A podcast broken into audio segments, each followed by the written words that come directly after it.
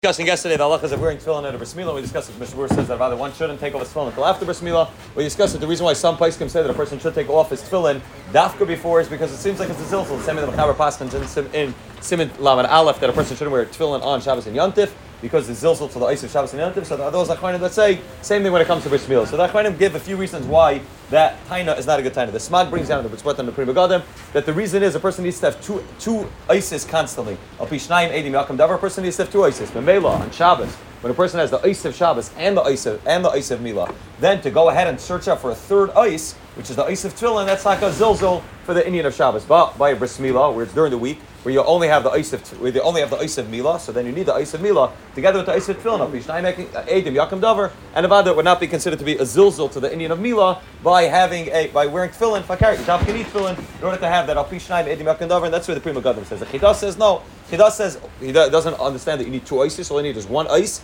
However, the Chidah understands that there's a difference between the ice which is on the person, which is, uh, the ice which is on the person and which is done by the person himself, and the ice over here by Mila. By, by Shabbos and Yantif, the person himself is keeping Shabbos. You're being Shemer Shabbos, Shemer Yantif, and that person would be wearing tefillin, that would be a zilzal to Shabbos. And Shankin over here by the bris milah, the child's not wearing tefillin. The baby who's getting the bris milah, which that's the ice that's taking place, the Chidah writes, is the fact that the baby is getting gamal, memela, that's one ice, and the father's wearing tefillin. What's the cash between the father or everybody in the tzibur's tefillin and the baby's ice? So everybody needs one ice. The baby is getting his ice when he gets the milah, and the father and everybody else is wearing tefillin, and that therefore it's not a zilzal. Ramesh writes in a, in a tshuva in, in in Chelik Dalet, he writes over there that the, the Asiyas mitzvah is not the milah itself like the Chidah understands that it's doing the milah, rather it's to be gemalt. The fact that a person has a bris milah on him is what's considered the ice. When Mela Ramesh writes an interesting taina. He writes that the child needs the needs the ice in order to have that ice on him constantly. The whole mile of bris milah is that it's kavon a person like David Melch, someone who's in the merchatz, that he's able to say sasanech on the second that he constantly has a bris milah. Male the mila is that a person has an ice kavon on him constantly.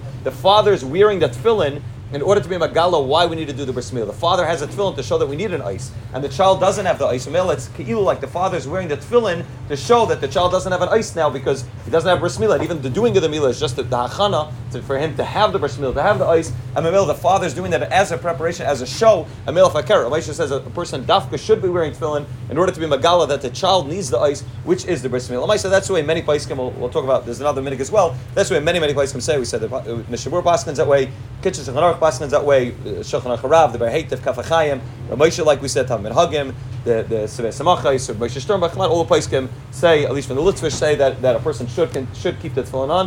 Definitely shouldn't take them off and machat tefillin before a bris milah. And lachar that would apply both to the Bali Habris and to everybody else. We'll see maybe next week that there is a minhag, especially by Chassidim, dafka to take them off, and we'll see perhaps the reasons for that.